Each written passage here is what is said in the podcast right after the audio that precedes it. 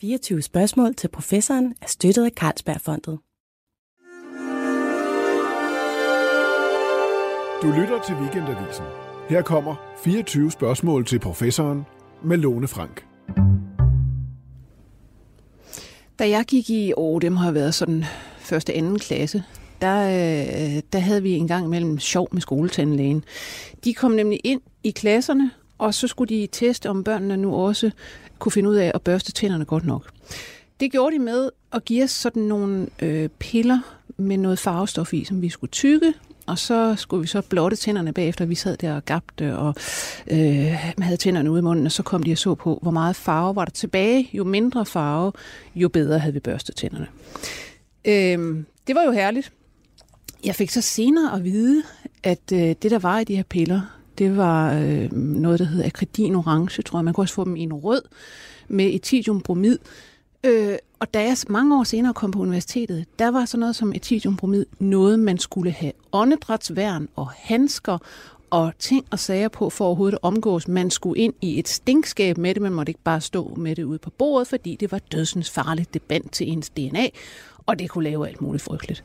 Og så kommer jeg til at tænke tilbage på, ja, der i 70'erne, der, ja, der tænkte vi ikke så meget på sådan noget med, med giftstoffer og den slags, og vi gik og tykkede på det. Øh, men siden da er vi blevet noget mere nøjeregnende med, hvad vi sådan går og indtager af giftstoffer, og hvad der er af giftstoffer i miljøet. Og det skal vi tale meget mere om i dag med en ekspert i sådan noget miljøkemi. Det er dig, Nina Sedergren. Ja. Velkommen. Jo, tak. Du er professor ved Institut for Plante- og Miljøvidenskab på KU, ja. og beskæftiger dig meget med, og øh, dels underviser du i altså det her med toksicitet af forskellige kemikalier, men du forsker jo også i, øh, hvordan reagerer organismer på cocktails af forskellige kemikalier. Ja. Og nu tænker jeg umiddelbart på, der i 70'erne, først i 70'erne, jeg gik i skole, ja, det var jo sådan en verden, hvor at, øh, altså, der, man tog sig ikke så meget af det her. Der var ikke så mange øh, regler for kemikalier osv. osv. Øhm, men hvordan ser det ud i dag? Altså fordi man kan sige, vi, vi havde måske heller ikke så mange kemikalier at være så bange for dengang. Nu er det jo som om, når man i hvert fald læser debatten og hører på diskussionen, at vi skal virkelig være bange, for der er millioner af kemikalier derude. Så øh, skal vi være mere bange end nogensinde, eller hvordan går det egentlig med kemikalier? Altså, vi skal ikke være mere bange end nogensinde, fordi vi har faktisk øh, fået styr på rigtig mange kemikalier. Man kan jo sige, at i tiden efter 2. verdenskrig, der havde man større problemer at bekymre sig om end kemikalier. Der havde været krig i verden, der var sult i Europa, øh, man skulle producere mad, man skulle have en bedre levestandard, man skulle have folk ud i nogle ordentlige boliger, styr på infektionssygdomme og andre gode ting. Så, så, så der var det der bekymringen lige lå, øh, og man producerede kemikalier, og man brugte dem uden overhovedet at tænke over, øh, hvilke bieffekter de kunne have. Ja. Og så var det så, at i slutningen af 60'erne, specielt med, øh, med pesticiderne, insektmidlerne, at øh, der blev i USA skrevet en bog, der hedder Silent Spring, hvor der er en, en journalist, som undrer sig over, hvorfor er alting blevet så stille? Hvad ja. er det egentlig, der Rachel sker? Carson. Det, man Lige siger, det var hende, der med den bog faktisk startede miljøbevægelsen. Lige præcis. Øh, og det var først der, man egentlig begyndte at tænke over, øh, hvad er det egentlig, vi bruger, og hvad kan der egentlig være af sideeffekter, og Øh, man begyndte at, den første danske kemilovgivning var der fra slutningen af 60'erne, der skulle man begynde at skrive på bøtterne, hvad der var i. Øh, og så begyndte man også at lave test på order der i løbet af 60'erne og 70'erne. Men det, man, man specielt bliver opmærksom på, vel, og som, som blev også sådan en kæmpe skandale med Rachel Carson og Silent Spring, det var jo især DDT. Ja. Altså det her øh, insektmiddel, som man havde spredt omkring sig simpelthen, fordi det var dejligt effektivt over for alle mulige insekter. Ja, og det var med til at udrydde øh, malaria i Europa og malaria i USA, og ham, som havde øh, fundet ud af, at det virkede som et insektmiddel, fik øh, Nobelprisen i 48, tror jeg, på grund af de kæmpe øh, hvad hedder det, fremskridt, det havde gjort i forhold til øh, bekæmpelse af det, der hedder vækstborgerne sygdomme, malaria og tyfus også. Der var 17 millioner europæere, der døde af tyfus mellem 1. og 2. verdenskrig. Øhm, så vi havde nogle kæmpe problemer med den slags sygdomme, og, og det hjalp DDT med. Men da man så begyndte at tage det ud i markerne og alle mulige andre steder, øhm, og man fandt ud af, og det gjorde man jo så først af sidst i 60'erne, at det ikke bare forsvandt, men det faktisk mm. blev i miljøet, og det bevægede sig rundt på hele kloden og akkumulerede op i Arktis, så begyndte man at tænke lidt, hovsa, hvad sker der? Ja. Altså det, det her med, at det akkumulerer i fødekæden. Og... Ja, og, og man så rovfuglene begyndte øh, at falde ned fra himlen nogle steder, simpelthen på grund af nogle af de der insektmidler, øh, som, øh, som gjorde, at de ikke kunne, øh, kunne fange bytte længere, for de mm. kunne ikke koordinere deres øh, ting, så de døde af sult, og, og andre rovfugle, det er nok det, der er mest kendt, det er, at deres æggeskaller blev ja. så tynde, at de, øh, de smadrede deres æg, når de prøvede at ruge dem ud, og så faldt øh, bestandene af, af store rovfugle, og så, så begyndte man at tænke på, hey, der er et eller andet helt galt her. Der er nogle ting, vi ikke forstår omkring, hvordan kemikalier øh, opfører sig i miljøet, og hvilke sideeffekter de kan have. Mm. Men så, som du siger, vi er kommet af med en del af de der gamle, altså vidderlige, giftige, skadelige ja. midler. Men man siger jo gerne i dag, altså, jamen, for søren, vi lever i en verden af kemikalier, altså netop, der er så uendelig mange af dem, og der kommer hele tiden nye, og vi kan slet ikke overskue det. Øh, og vi må være mere udsatte for kemikalier i dag end nogensinde. Men den her verden af kemikalier øh, er vel også noget med, at vi nogle gange ligesom ikke indser, at ja, altså hele verden er sådan set kemikalier. Ja. Altså vi, vi, vi kan ikke eksistere uden kemiske forbindelser. Øh, planter producerer kemikalier af forskellige slags. Nogle af dem er møggiftige. Altså, ja. Der er ikke nogen så gode øh, til at producere giftstoffer som planter stort set. Øhm, så det her med forestillingen om en masse fjendtlige kemikalier i vores miljø, altså hvor, hvor, hvor, hvor, hvad skal man sige, hvor øh, tidsvarende, hvor rigtig er den? Altså det, det er jo rigtigt, det, det når, man, når man snakker om kemikalier i en reguleringsmæssig sammenhæng, så taler man jo som oftest om dem, som vi laver industrielt, som vi selv fabrikerer. Fordi som du siger, så er vi jo, øh, har vi jo udviklet os øh, med rigtig mange giftige stoffer, i, i, som vi får igennem vores fødevarer. Øh, og der bliver lavet mange. Øh, man regner med, at mellem 1000 og 2000 nye kommer på listen hvert år, og omkring 100.000 øh, kemikalier bliver anvendt af industrien øh, i Europa.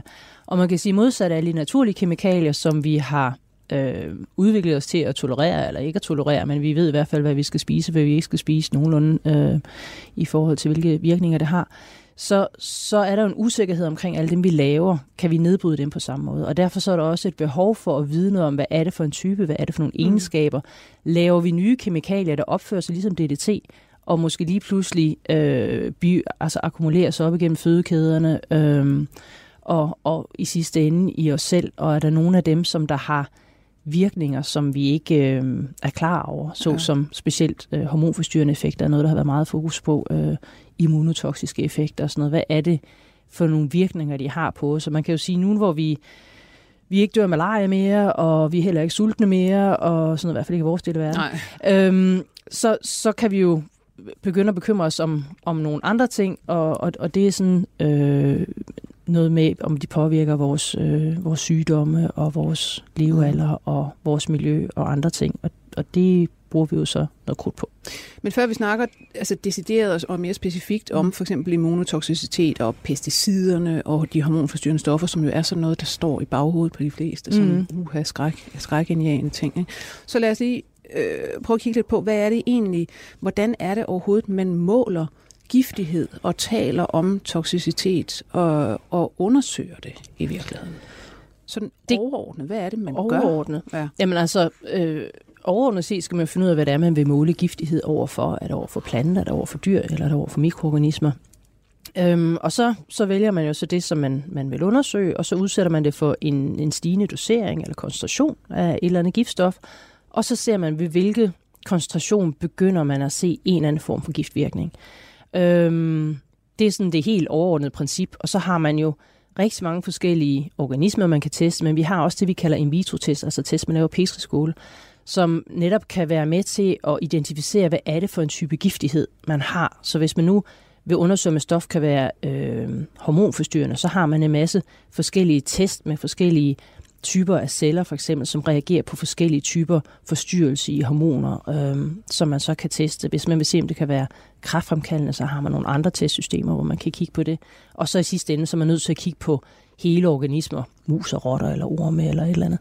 Øhm, fordi at, at hele organismer, hele mus og rotter, de nedbryder og udskiller jo også mm. øh, kemikalier, så noget, der kan være giftigt i en petriskål, det er jo ikke nødvendigvis giftigt, når det kommer ind i en, en rotte eller en mus, fordi det kan udskille det. Og den anden vej rundt, noget, der ikke er giftigt i en petriskål, det kan blive omdannet ind i en organisme mm, til, til noget, noget, der er mere giftigt. giftigt. Ja. Så man er nødt til at have en masse forskellige test, der supplerer hinanden. Men hvordan foregår det egentlig? Altså hvis man kommer som et firma, altså vi har fundet, eller vi har hørt om et eller andet fantastisk kemikalium her, som mm. er, vi gerne vil have, øh, have lov at putte i nogle fødevarer.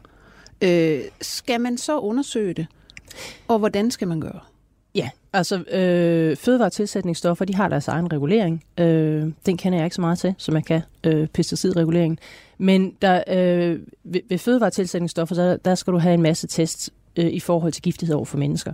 Så de skal øh, givetvis, hvis det er ligesom for pesticiderne, så er det firmaet, der skal komme med øh, en masse testresultater, som der er en lovgivning, der siger, de skal levere. Og mm. der vil være både en masse petriskålstest på, for forskellige typer af giftvirkninger, og der vil også være krav givetvis på rotter- og musetest og andre sådan hele, hele organismetest på nogle, nogle pattedyr, der ligner os. Det, det bringer mig til, at øh, altså, der er jo sådan et, øh, et, et tal, man altid hører om, LD50. Ja. Det er jo sådan et tal, man får i en, en muse- eller rottetest, typisk. Ja. Ikke? Altså, som man skal undersøge, øh, hvornår dør er det, hvornår dør halvdelen af populationen? Ja, af, af rotterne. Altså, ja. det, var, det var den første type giftighedstest, man lavede. Den er jo meget, øh, meget grov, kan man sige. Man tager simpelthen en slange og putter ned i maven på en rotte eller en mus, og så stopper man forskellige doseringer ned, eller en giftstof, og så ser man, hvor meget der skal til, at de dør. Øhm, og det er det, der hedder akutgiftighed, øh, hvor man bare giver dem en dosis en gang og ser, hvad der skal til. Og, og det var hurtigt og, og nemt, og man havde ikke så mange etiske overvejelser der i, da man begyndte at lave den her slags test. Det var bare rot og mus. Øhm, men de tests, som vi bruger, der ligger til baggrund blandt andet for sådan noget som fødevaretilsætningsstoffer og pesticider, det er, er, er kroniske test, det er langtidstest, mm. hvor de får en lille smule igennem deres øh, vand eller mad i løbet af et helt liv, og det er ofte to år, når det gælder ja. de her naver. Øh, og så kigger man på alle mulige forskellige ting, men cirka 200 forskellige ting, både i løbet af deres liv, hvad de får af unger, hvor mange unger de får, øh, ser de normale ud, hvordan udvikler de sig, øh, hvad er deres stofskifter, man tager blodprøver, og til sidst så, så dissekerer man det hele for at se, er der nogle ændringer i organer, der er nogle ændringer i celleudvikling mm. og sådan nogle ting. Så det er nogle store tests, det koster 7-10 millioner at lave bare sådan en enkelt øh, langtidsrottetest øh, eller musetest, øh, men det er den type test, som øh, ligger til baggrund for reguleringen af blandt andet sådan noget som medicin og fødevaretilsætningsstoffer og pesticider og sådan noget, mm. og som ligger tættest op på, på, øh, på det, man kan sige øh, langtidstest på mennesker, det der med, at man får øh, små doseringer af et eller andet igennem et helt liv, og, og for at få en forståelse af, hvad er det for nogle typer af giftighed, det her mm. stof, det kan inducere. Så der laves, man må sige, der laves faktisk rigtig mange test på den slags stoffer, som man der, der laves rigtig vores fødevare. Ja. Lige præcis. Altså, vi har specielle reguleringer for, for, for pesticiderne. Det er de stoffer, vi bruger til at beskytte vores afgrøder. Så er der det, man kalder biocider. Det er ofte de samme stoffer, men det er, når det bliver brugt blandt andet til malariabekæmpelse, eller til vores facademaling, eller et eller andet andet. Øh, så har vi regulativ for fødevaretilsætningsstoffer, og for kosmetik og for medicin. Det er sådan fem grupper, som der er baseret på anvendelse, fordi at vi som mennesker kommer specielt i kontakt med, med dem her. Og så er der resten. Mm. Og det kører under et EU-regulativ, der hedder REACH. Og, og resten tager ligesom 100.000 kemikalier. Mm. Så, øh, og der, der, der grupperer man det så efter, hvor meget man bruger, så man har krav til de stoffer, der bliver produceret mest af. Øh, og, og det er sådan noget, der er under indfasning, hvor de, hvor de hele tiden kontinuerligt indsamler data. Øh, ja. Hvis du som, som miljøkemiker og ekspert på det her, og specielt på pesticider, øh, kigger på den regulering, vi har nationalt og internationalt. Mm. Øh, synes du så, at den er god nok? Fordi der er jo mange, der har en, for, en formening om, at det er ligesom om, jamen industrien kan bare styre alt det her, og de, de, de skal ligesom ikke, øh, du ved, levere et eller andet, og det er sådan, vi ved ikke rigtigt, hvad det er i vores øh, fødevarer og vores dit og dat, og, og, og det er bare ikke særlig betryggende. Altså, jeg synes, vi er nået langt. Øh, dermed ikke sagt, at man ikke kan blive bedre. Øh, på, fordi vi bliver jo hele tiden klogere, så det, så det er jo noget, der altid øh, skal udvikle sig. Der er noget, som jeg i hvert fald ikke selv tænkte på, inden jeg begyndte at, at beskæftige mig med regulering og sådan noget. Øh, og, og det er jo, at hvis man sætter for strenge krav, så får man heller ikke udviklet nye, øh, måske bedre øh, former for medicin eller industrikemikalier. Man havde faktisk en, en rigtig streng lovgivning fra, fra midt-80'erne øh, på, på alle de andre kemikalier i Europa, mm. som sagde, at alle nye kemikalier, der kom på markedet, skulle leve op til nogle meget strenge krav. Det betød, at der næsten ikke kom nye kemikalier på markedet, fordi så sagde firmaet, puh, nej, det, det koster simpelthen for meget. Det, så kan vi ikke stå kon- konkurrencen, hvis vi skal betale så meget for at lave alle de her test, så bruger vi bare nogle af de gamle. Og det indså man så, at en for streng regulering simpelthen bremsede udviklingen mm. af nye og måske bedre stoffer. Og derfor så lavede man så den her lovgivning, der hedder REACH, som trådte i kraft lige så stille i forskellige trin per, per 2010, hvor man ligesom siger, at man stoffer, som man ikke bruger så meget af, sætter man ikke så strenge krav til, som dem man bruger meget af, så at man ligesom kan åbne for, at industrien kan få lov til at udvikle og eksperimentere og se, om de kan finde bedre stoffer, mindre sundhedsskadelige stoffer øh, med bedre egenskaber til de produkter, de gerne vil, vil udvikle. Så det er sådan en balancegang mellem øh, at lave en, en restriktiv lovgivning, og så samtidig skabe mulighed for, at firmaer kan være innovative og udviklende og skabe nye muligheder. Altså når jeg øh, kigger på øh, debat om, om kemikalier og hvad man bruger i for eksempel, det kan være pesticider for eksempel, mm. ikke? Øh, hvor vi jo snakker, vi har snakket frygtelig meget om Roundup. Ja. Øh, så er noget, man, man ofte ikke hører, det er, jamen, hvad er alternativet? Man siger ligesom bare, altså forbyd det her Roundup, det er jo mm. giftigt, mm. og der er nogen, der vist nok har set nogle øh, kraftfremkaldende virkninger, og så må det jo forbydes. Og så tænker man ikke lige, jamen, hvad, hvad er så alternativet? Hvad, hvad skal man så hælde ud over markerne for eksempel? Eller hjemme i haverne, hvis man absolut ikke vil have skvallerkål over det hele, ja. osv. osv. Altså, hvordan ser det ud med Roundup? Prøv lige at, at, at give os en oversigt over den. Altså, det, man kan sige, der var jo en udmærket artikel, en af mine kolleger, øh, Gunvar Løsbæk, ja. lavede her på Avisen for noget tid siden, om at Roundup jo ikke er så farligt, som man går og siger. Nej, det var en rigtig fin artikel, øh, som jeg kun, kun kan bakke op om. Øhm, der er meget øh, psykologi og politik i, i Roundup, som jo nok øh, for mange er blevet et symbol på pesticider og alt det pesticider står for. Øhm, og der er det jo rigtig vigtigt, som du selv siger, at man gør sig klart, hvad er alternativet. Øh, fordi at, at man kan godt lave et forbud, men man skal også være klar over, hvad konsekvenserne af et forbud er. Og, og jeg vil sige, og, og, og grunden til, at jeg også selv er gået ind i noget af den her debat, det er, at jeg mener, at vi ha, skal have en viden, vidensbaseret øh, udvikling af vores øh, samfund og vores anvendelse af kemikalier, hvor vi opvejer fordele og ulemper øh, af de forskellige kemikalier. Vi har i Danmark nedsat Miljøstyrelsen, der laver en vurdering. Vi har i Europa det europæiske fødevareagentur og det europæiske kemikalieagentur, hvor der er eksperter, som sidder og evaluerer øh, giftighed og fordele og ulemper og kommer med nogle anbefalinger. Øh, og, og når de eksperter, der, der ikke arbejder med andet, har gjort det mange, mange årtier ofte, kommer nogle anbefalinger, så synes jeg faktisk også, at vi har en forpligtelse til at, at lytte til dem. Øhm, og så kan det godt virke lidt provokerende på mig, at folk bare siger, at ah, vi synes ikke. Mm. Øhm, så, så alternativet til ikke at bruge Roundup, som nok er en af de mindst giftige øh, ukrudtsmidler, øh, som man kan finde, og ukrudtsmidler hører blandt de mindst giftige pesticider, fordi mm. insektmidler er betydeligt mere giftige, og der er klorpyrfos, de er blevet forbudt i Europa, og det synes jeg er rigtig godt, fordi det er en, en nervegift, som kan have nogle rigtig alvorlige bivirkninger.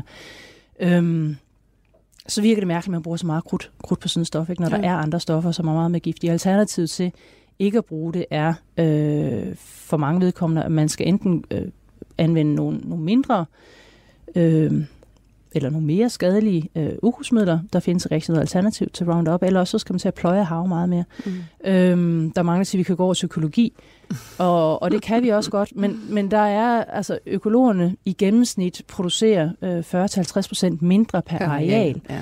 og når vi nu bliver 10 milliarder her i verden, og vi også gerne vil have plads til biodiversitet og ja. ægte natur, så er vi... Øh, et eller andet sted også forpligtet til at få produceret noget på de arealer, vi har omlagt til, til landbrug. Øhm, ellers så skal vi bruge mere areal, så skal vi fælde mere regnskov, så skal vi tage mere savanne, så skal vi opdyrke alt, hvad vi har i Danmark. Og, mm. og, og jeg vil jo gerne også have mere natur og ren natur og udlægge lavbundsjord og og vi kan ikke gøre begge dele. Vi kan ikke både indføre en produktionsform, hvor vi har et lavere udbytte, øhm, og så have øh, mere ren natur og ren biodiversitet, Nej. samtidig med, at vi bliver flere mennesker i verden.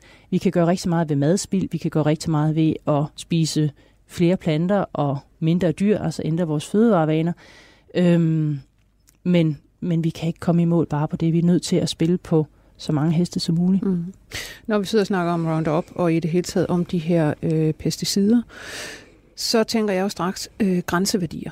Vi ja. hører altid, om der er nogle grænseværdier, og nu er det jo over grænseværdien i en eller anden grundvandsboring, ja. eller hvad det er. Så lad os lige få, hvordan øh, fastsætter man egentlig grænseværdier for pesticider? Er det overhovedet noget, der har med deres giftighed at gøre, eller er det i virkeligheden en politisk beslutning, hvor den grænseværdi ligger? Øhm, for pesticider er der anderledes end for resten af af de kemikalier, vi har med at gøre. Og det kan være rigtig svært øh, at kommunikere.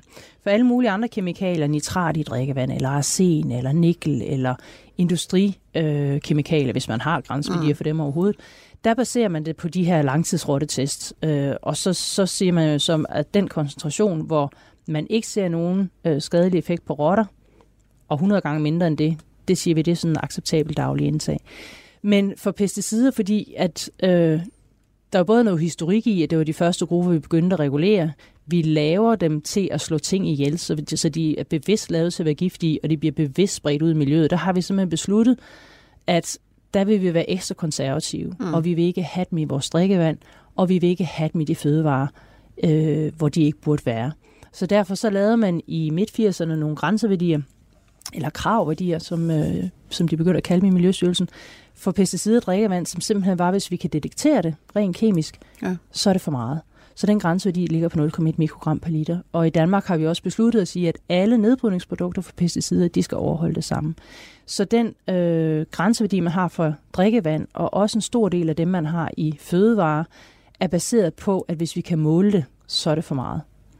Og det er jo så ikke det samme som, at så er det giftigt. Nej. Øh, så for eksempel for glyfosat, så ligger WHO's grænseværdi for glyfosat, som er baseret på giftighed, den ligger på 700 mikrogram per liter. Så det er jo altså 7.000 gange højere end vores grænseværdi. End den grænseværdi. Og glyfosat er jo så Roundup. Det er Roundup, ja, stoffet. Ja. Men, men den her lovgivning, som jo så er, om man så må sige, princip øh, baseret, og det vil sige, det er politisk vedtaget, mm. er, den, er den fornuftig? Eller øh, giver den os egentlig en, en, hvad skal man sige, fordrejer den diskussion? Det lyder lidt på mig som om, at når man ikke rigtig forstår, hvor de her grænseværdier kommer fra, som almindelig lægemand, så tror man måske, at noget er enormt giftigt, som ikke er det. Jamen, det er jo også svært at, mm. at forstå, at, at hvis grænseværdien for nitrat den er overskrevet, så er det faktisk reelt sundhedsproblem. Ja. Men hvis grænseværdien for glyfosat er det, så er det ikke nødvendigvis et, et, et, et uh, sundhedsproblem. Så, så øh, og, og det kan jo godt virke lidt absurd, fordi vi prøver at være ekstra forsigtige med pesticiderne, øh, så er det så også det, som der løber med, øh, med opmærksomheden, ja. og det er der folk de bliver nervøse. Øh, jeg kan personligt godt lide det princip, for jeg synes ikke, at vi skal producere gifte og sprede gift i miljøet, øh, og så acceptere, at de, at de findes der i øh, urimelige mængder. Men man kan jo diskutere øh, rimeligheden blandt andet af nedbrydningsprodukter, som har mistet deres giftighed. Der i resten af Europa, der skælder man mellem nedbrydningsprodukter, som stadigvæk har øh, den del af molekylet, som er giftigt, og så dem, som ikke har det. Mm. Og dem, som ikke har det, der siger man så, altså nu har de mistet deres giftighed, så nu, nu er det, det jo ligesom nedbrydningsprodukter af græs eller ja. et eller andet andet. Så, så sætter man et højere grænseværdi. Øhm, og, og det synes jeg giver mening, at man ligesom prøver at vurdere, at man altså nu har det sågar mistet den giftighed, som vi producerede det til at have. Mm. Og, og så giver det ikke mening, at vi har en så lav grænseværdi. Mm. Fordi hvis vi kigger på, øh, på vores grundvand, så finder vi jo, hvad vi leder efter. Altså grundvandet øh, er jo et aftryk af, hvad vi laver på overfladen, og, og nogle af de undersøgelser, hvor man prøver at kigge bredere ud, så finder man øh, for eksempel øh, koffein. Ja. Øh, der var en stor undersøgelse fra 16 europæiske lande på grundvand. Det finder man i 84 procent af alle boringerne. Man finder myggebalser, man finder epilepsimedicin, man finder... Formentlig også antidepressiv medicin. Anti, ja, ja, og, og, og, og plastnedbryder og alt muligt andet. Ikke? Så, som, ja. eller, øh, så man finder jo, hvad man leder efter. Vi er jo også, kan man sige, altså et, et problem her, kan man ja. sige, er, at vi er jo blevet ekstremt meget bedre til at måle ja. end da vi startede med ja. at måle. Ikke? Altså så mange de siger jo, jamen det var jo ikke et problem for 20 år siden. Mm-hmm. Nej, men altså enten så kunne vi ikke måle for det, eller så kiggede vi ikke efter det. Ja.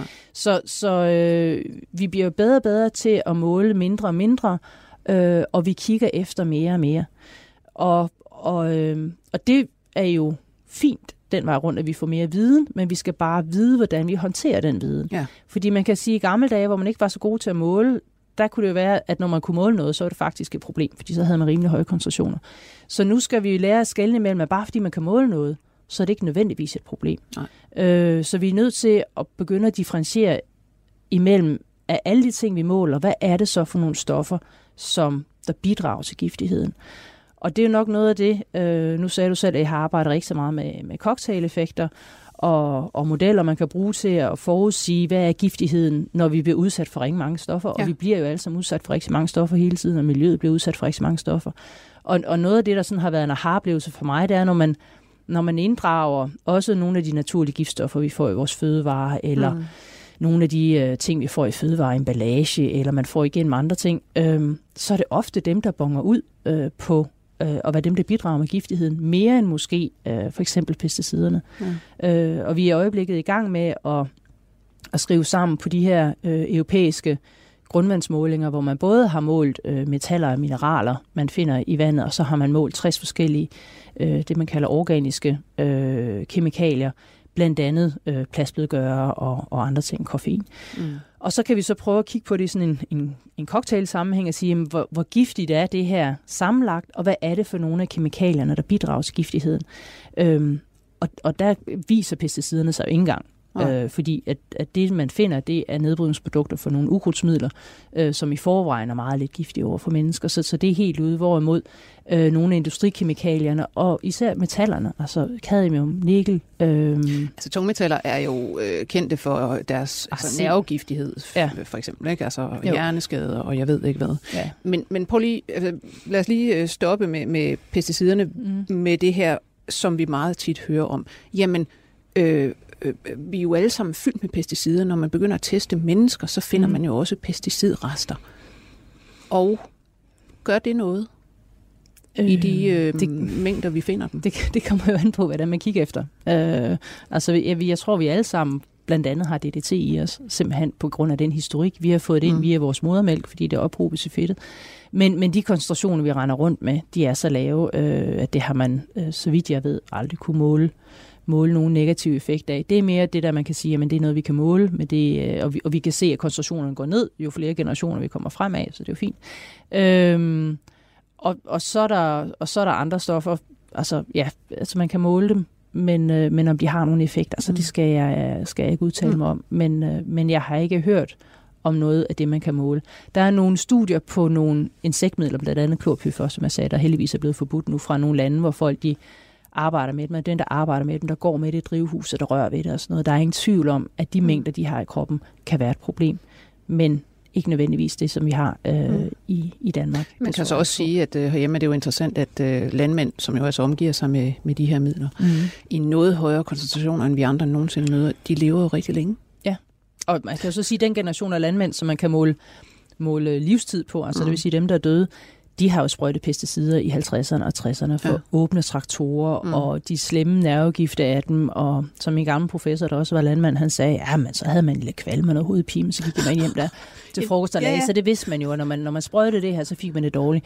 Øhm, og, og, og, så de har jo brugt pesticider på en, en fuldstændig uforsvarlig måde i forhold til, hvordan vi anvender dem i dag. Mm. Øh, men det samme siger befolkningsundersøgelser for USA og Kanada, hvor man har næsten 100.000 med, øh, og 70.000 i Kanada. Altså de kan, kan heller ikke se på, i hvert fald Roundup, som var, var lige det, jeg har fokuseret på, dengang jeg kiggede, at, at der skulle have været nogle mm. negative effekter, hvorimod der er nogle af dem, der har brugt mange insektmidler, øh, som, som har problemer. Ja. Så kan man sige, insekterne lider selvfølgelig under det her med mm. insektmidler. Altså man kan vel også være interesseret i nogle gange at finde ud af, hvad i alverden gør de her kemiske stoffer ved, ved altså andre organismer. Ja, og det er, jo det, det er jo faktisk det, er jo det jeg øh, beskæftiger mig mest med. Jeg er, jeg er miljøtoksikolog, jeg er faktisk ikke miljøkemiker, men, men arbejder med effekten af giftstoffer på miljøet og på alle de andre organismer. Øhm, mennesker er jo så øh, en organisme, som jeg har meget fokus på i hele miljøet, men øh, Altså jeg synes jo, det er sjovt at kigge på, på miljøeffekter, fordi at, at miljøet er baggrund for alt det, vi andre vi skal leve af. Øh, og så er det jo sådan rent forskningsmæssigt jo mm. så mange forskellige livsformer og måder at påvirke ja. dem på, og hvordan de interagerer med hinanden og sådan noget. Øh, så. Men, men forklar mig, hvad, hvad det er for nogle forsøg, du går og laver, og, og hvad du interesserer dig for. For det er jo i høj grad øh, altså cocktailvirkninger, som du sagde før. Ja, altså øh, vi har da jeg startede med at arbejde med cocktail-effekter, så er det så meget med, om man kunne kunne forudsige effekten af mange kemikalier, hvis man nu vidste, hvordan de virkede enkeltvis på, på en organisme. Og det har vi efterhånden fundet ud af, at det, det kan vi godt, det kan vi gøre rimelig præcist for rigtig mange øh, typer af stoffer. Hvis så det er ikke sådan, at fordi man sætter det sammen i en cocktail, så bliver det pludselig syv gange mere potent, end man skulle have troet, hvis man bare lægger giftvirkningerne sammen? Nej, så, så, så det gør det meget sjældent. Mm. Og det, jeg jo så øh, interesserer mig for, det er, hvornår er det så, at det lige pludselig bliver mere potent? Ja. Altså det, der hedder synergieffekter. Hvornår er det, vi får en større giftvirkning, end det, vi ville have forudset på baggrund af vores viden om, om stofferne enkeltvis?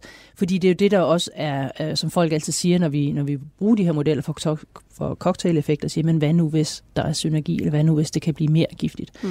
Så øh, jo, så jeg laver sådan nogle øh, rigtig mange kontrollerede forsøg, hvor jeg har testet forskellige stoffer, som jeg har en idé om, kan, kan forstærke virkningen af andre, og, og kigger på, hvor meget skal der til, øh, hvad er det for nogle karakteristika ved de stoffer, som der, som der giver en synergivirkning, som, som gør, at vi måske vi kunne identificere dem også i alle de der nye øh, 1000 kemikalier, der bliver lavet.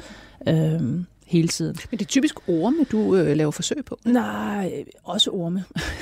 jeg, jeg har både lavet meget på, på planter og andet øh, og alger, men øh, også på, på daphnier men, og, og forskellige typer af orme. Øh, der er nogle rundorme, som, øh, hvor du kan få en hel livscyklus inden for en uge. Hmm.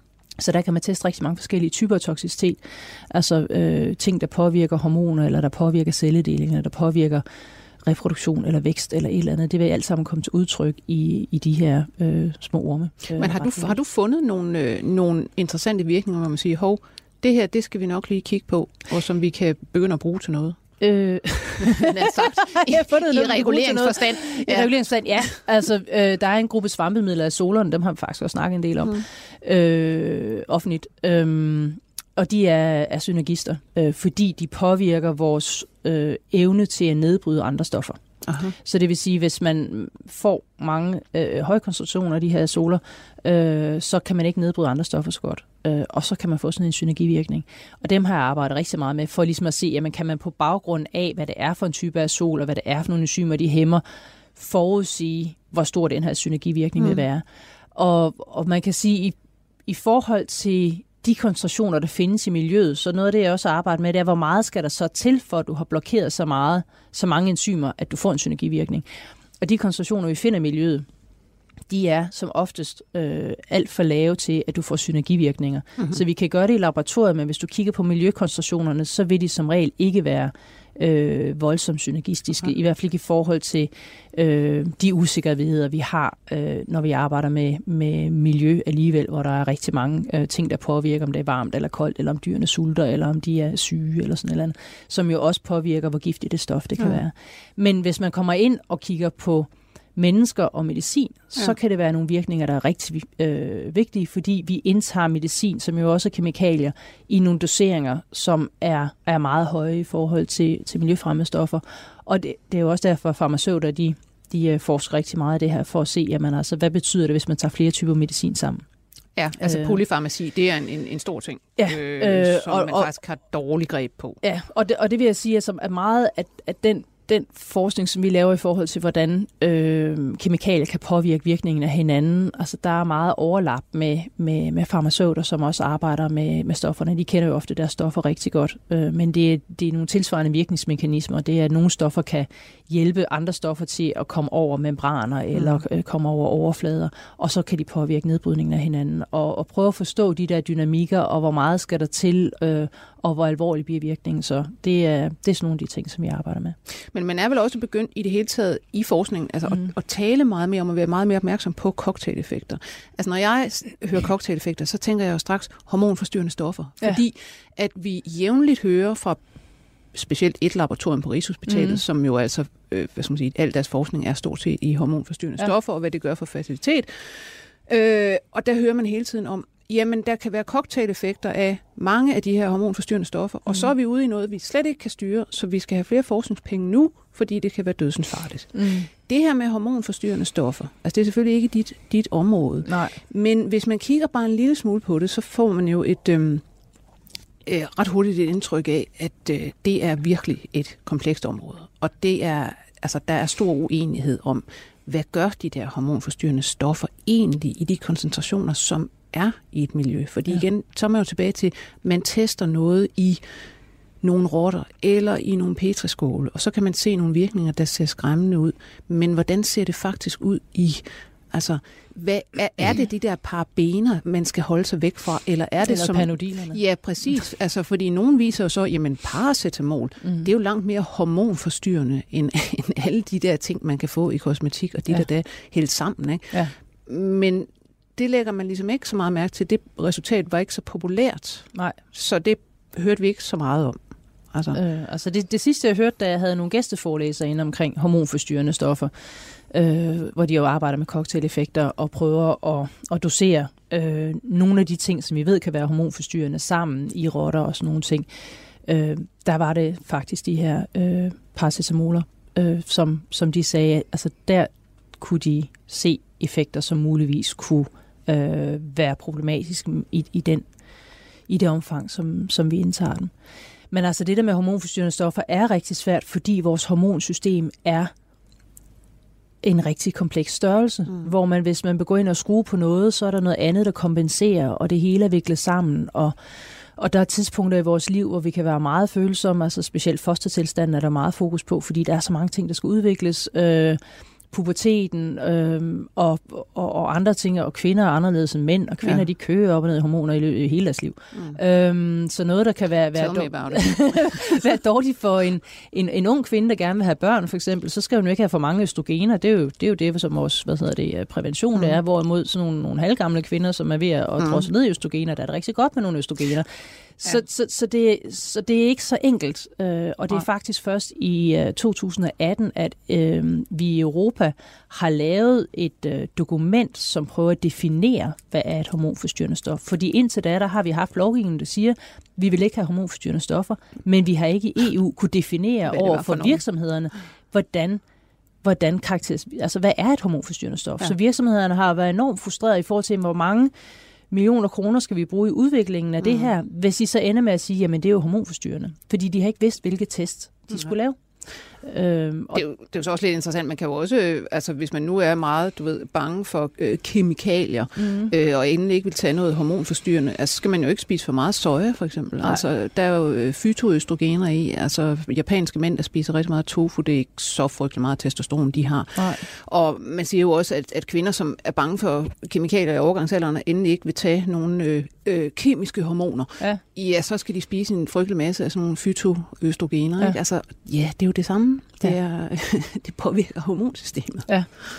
Øhm, så der er, en, der er en frygtelig masse mærkelige, øh, kan man sige, uinformerede og, altså, hvad skal man kalde dem, øh, altså forvirrede diskussioner om kemikalier og stoffer i det hele taget derude. Er det noget, der frustrerer en miljø øh, toksikolog som dig? Ja. Jeg kan jo sagtens forstå folk, for jeg er jo fuldstændig lige så øh, forvirret inden for, for emner, som jeg ikke ved noget om. Altså, så da, da, man lytter jo til, hvad man hører i medierne, og, og hvad man læser rundt omkring, og så må man jo tage det for gode varer, indtil man ved bedre. Og jeg, igen min karriere, der har jeg da også skulle skulle vælte nogle fordomme i mig selv og bare sige, jamen det er ikke det, data viser. Det kan godt være, det er sådan, du tror, der er Nina, men det er ikke det, data det viser. Mm. Øhm, men det er jo så, fordi jeg har det privilegie, at jeg kan få lov til at sidde og, og, og nørle ind i, i de der ting. Men, men der, der er meget skræk, og der er meget forvirret. Jeg ved ikke rigtig, hvad man kan gøre andet end at prøve at, at uddanne bedre. Altså, øh, jeg sad i går og, og læste, læste noget uddannelsesmateriale til folkeskolerne igennem, øhm, og, og, og det synes jeg er jo rigtig vigtigt, at vi hele tiden prøver at få den nyeste viden ind i vores uddannelsessystemer, og også ud til journalister, og, og hvem der ellers øh, kommunikerer øh, ting og sager, som, som man kan prøve at få en så vidensbaseret kommunikation som muligt, og få folk til at stole på det. Men vi har jo også noget, noget psykologi, der gør, at vi, vi ofte husker det, som der forskrækker os og gør os bange. Den der klassiske Øh, negativity bias. Hvis noget er farligt, så husker man så det. husker man det. Øh, Og det er jo sikkert en fin måde, vores hjerner er inkorporeret på at overleve i, i verden, at man husker det, der er farligt. Og så, og så vil jeg jo også, uden jeg selv er blevet uddannet på Journalisthøjskolen, tro, at mange journalister også ved, at den, går, det, er den, det er den farlige historie, der sælger. Øh, når der sker noget godt med vores vandmiljø og og vi har klart vand i Gudenåen og, og meget bedre øh, miljøforhold på rigtig mange ting, så det er ikke det, der laver forsiderne. Altså, øh, og det kan jo godt være lidt frustrerende en gang imellem, fordi vi flytter faktisk rigtig meget, og vi har gjort rigtig meget på kemiområdet, og jeg læste lige en, øh, en artikel om, omkring øh, det her med vores øh, klima og CO2 og ting og sager, hvor en, der sagde, men altså, jeg, jeg er begrundet optimist, for vi har gjort det før, ikke? Altså, vi har fået freongasserne ned, vores ja. ozonhuller er ved at mm. lukke sig. De her stoffer, som akkumulerer sig, som jeg sagde med DDT og en masse andre industristoffer, har vi fået reguleret. Vi kan se, at koncentrationerne falder i miljøet. Vi kan gøre noget, og jeg synes, det er så vigtigt, at vi får kommunikeret til folk, og specielt de unge, hvor mange er bare bange, og så siger, men vi kan gøre noget, hvis vi står sammen. Vi har gjort det før, og vi kan gøre det mm. igen. Vi skal bare, øh, vi skal bare i gang. Men, men som du siger, altså, og som du også startede med mm. at sige, det kunne være rart, hvis det var sådan altså, videns- og evidensbaseret. Ikke? Mm. Altså, hvad, jeg har også nogle gange meget svært ved at, at altså forstå, hvorfor det er så skide svært altså at forholde sig til viden. Ligesom, ikke? Altså, og der er jo mange aktører i det her, som mm. du selv øh, skriver i en artikel i øh, Aktuel Naturvidenskab, øh, at jamen, øh, der er forskerne har ofte interesse i øh, for simpelthen at få bevilling og så videre, mm-hmm. og pege på, at det her, det, det er skrækkeligt. Altså det, mm. det, eller i hvert fald, det kan være skrækkeligt. Vi må hellere ligesom pumpe resultaterne lidt op øh, i nogle aviser. Altså, jeg får i hvert fald nogle... ikke forskningspenge for at sige, at der er noget, der ikke er farligt. Nej, vel? Nej. Øh, samme med hormonforstyrrende stoffer, kan mm. man sige. Og så videre, så videre. Så er der journalisterne, der også gerne vil ud med en historie, øh, som hedder, det her er farligt, fordi ja, det sælger der er bedre. Ikke? Der mm. er nogle politikere, der også kan øh, have stor interesse i at sige, vi skal kæmpe for et mm. eller andet, eller imod et eller andet. Ikke? Hvor i alverden øh, tror du, man skal sætte ind, hvis man skal påvirke den her diskussion bedst muligt? Ja, jeg prøver, jeg, jeg underviser meget. Mm. så altså, Jamen, det er jo uddannelse og undervisning. Det, det, det er det eneste sted, hvor, hvor jeg kan se, og så øh, måske gør det lidt mere hipt at sælge en positiv historie en gang imellem, mm. og, og sælge tro på, at vi faktisk kan gøre noget, at vi kan flytte noget, så, så folk ikke bliver magtesløse. Og så erkende også, at vi, vi er jo alle sammen et eller andet sted følelsesvæsener, og vi, vi bliver berørt, og, og nogle gange skal man lige træde det der skridt tilbage og, og kigge på sig selv. Øh, men det, det er der op ad bakke, men, men jeg vil også tillade mig at være optimist, altså når jeg tænker på, hvor, hvor vi var som menneskehed for 150 år siden, mm. øh, og hvor vi er nu. Øh, jeg skal til min mormors 100 fødselsdag her på søndag. Så, så er der jo rykket rigtig, rigtig meget på vores livskvalitet, på vores, øh, hvad hedder det, øh, gennemsnitlige levealder, øh, men jo specielt på kvaliteten af det liv, vi har. Altså, øh, min far på 78, han padler rundt i kajak med vennerne i weekenden mm. og sådan nogle ting. Øh, og, og, og det synes jeg jo, vi skal se øh, på også. Øh. Jamen det er det hele taget, der, der er altid, synes jeg, også når man kommer ind i de her diskussioner, det kan komme til at lyde som om, at verden simpelthen er så farlig, den er på vej i øh, kloakken, og at vi er virkelig i fare for alt muligt. Og man må bare pege på netop, når du siger alle steder, jamen levealderen er stigende, livskvaliteten er stigende, vi er sådan set mindre syge, altså det, til mm. dels på grund af alt det herlige kemiske medicin, vi kan få for alt muligt. Ikke? Ja. Altså, øh, så, så den der øh, altså ekstreme angst. Nogle gange kan man tænke, jamen er det noget, vi også har indbygget, at vi gerne vil være angst? Hvad fanden er det for noget? Altså? Altså, der er nok en psykolog, du skal have fat på. Mm. Men, ja. Jamen, det, det, jeg sidder lige her og tænker på simpelthen en, en hel udsendelse om det her med ja. angst for alting. Ikke? Altså. Ja. Øh, men når man kigger tilbage, øh, og det er jo bare, altså, når jeg selv læser historisk litteratur og sådan noget, så, så, har, altså, så har der jo altid været angst. Så der er, der er en rigtig øh, god bog, jeg så lige kan reklamere for, der hedder Farligt. Hvordan mm. de fodres med frygt, og hvorfor vi æder det. Som netop prøver at tage fat i nogle af de der psykologiske mekanismer, og, og hvor de starter med med en historie omkring, da man vi øh, introducere elektricitet, om det skulle være vekselstrøm eller jævnstrøm eller gas, og, og, mm. og alle sagde jo, det andet, der var farligt, og der er det jo også, hvis det bliver, ikke bliver håndteret rigtigt. Og da man lavede tog, og man diskuterede, om den menneskelige krop kunne bevæge sig med mere end 30 km i timen, eller om det ville være farligt. Udlagt, ja. ja, altså, så, så, så, jeg, så det ligger jo nok bare dybt i os som mennesker, at man, at man er skeptisk over for nye ting, øh, og ting, man ikke ved. Mm. Øh, men, men ja, der tror jeg, du skal fat i en psykolog. Ja. Men hvis du skulle sådan sige noget til den almindelige, lidt halvangste lægmand derude, altså hvad skal man så smide af sig af angst, og hvad skal man eventuelt øh, tage alvorligt og sige, det her skal jeg nok gå udenom? Mm. Altså, vores drikkevand og vores fødevarer, dem er jeg faktisk rigtig tryg ved. Øhm, og, og helst at gå efter råvarerne. altså, jeg køber, køber friske grøntsager i stedet for at købe et eller andet øh, færdighakket pizza pulimut eller sådan noget. Ikke? Fordi hele den der processeringsdel, øh, der tilsætter man jo mange ting for, at det kan holde sig, og der er emballage, som er emballeret med alle mulige mærkelige ting. Øh, og så der, hvor jeg nok altså har noget af min bekymring, hvor jeg gerne synes, at der måtte blive givet nogle flere forskningsmidler.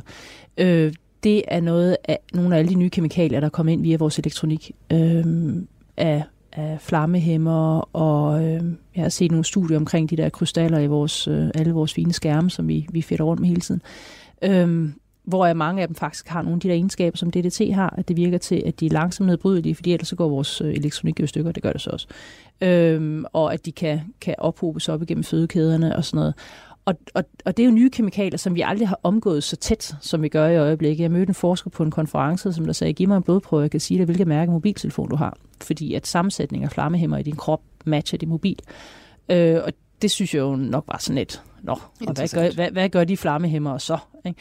At, at, øh, at vi har inden for de sidste til 20 år øh, opfundet en hel masse kemikalier, som vi omgås meget, meget intimt i kraft af al den elektronik, som er, er kommet ind, og som vi, vi fætter rundt med det kunne jeg godt tænke mig at vide noget mere om. Altså, hvor, hvor meget er det, og hvor alvorligt er det, og hvad kan de her stoffer, og hvad kan de ikke, og er der nogle alternativer og sådan noget? Jamen, så ender vi alligevel på en, en lidt skræmmende note. Så må, Jamen, jeg skal så må, have nogle forskningsmidler. ja, så, må, ja, så må alle være tilfredse. Vi mødes simpelthen om nogle år, når, når vi har fundet ud af, om, om det her, der er i vores mobiltelefoner, så er farligt, eller hvor mange vi skal spise hver dag, for at det er farligt. Tusind tak, Nina Sedergren, fordi du kom.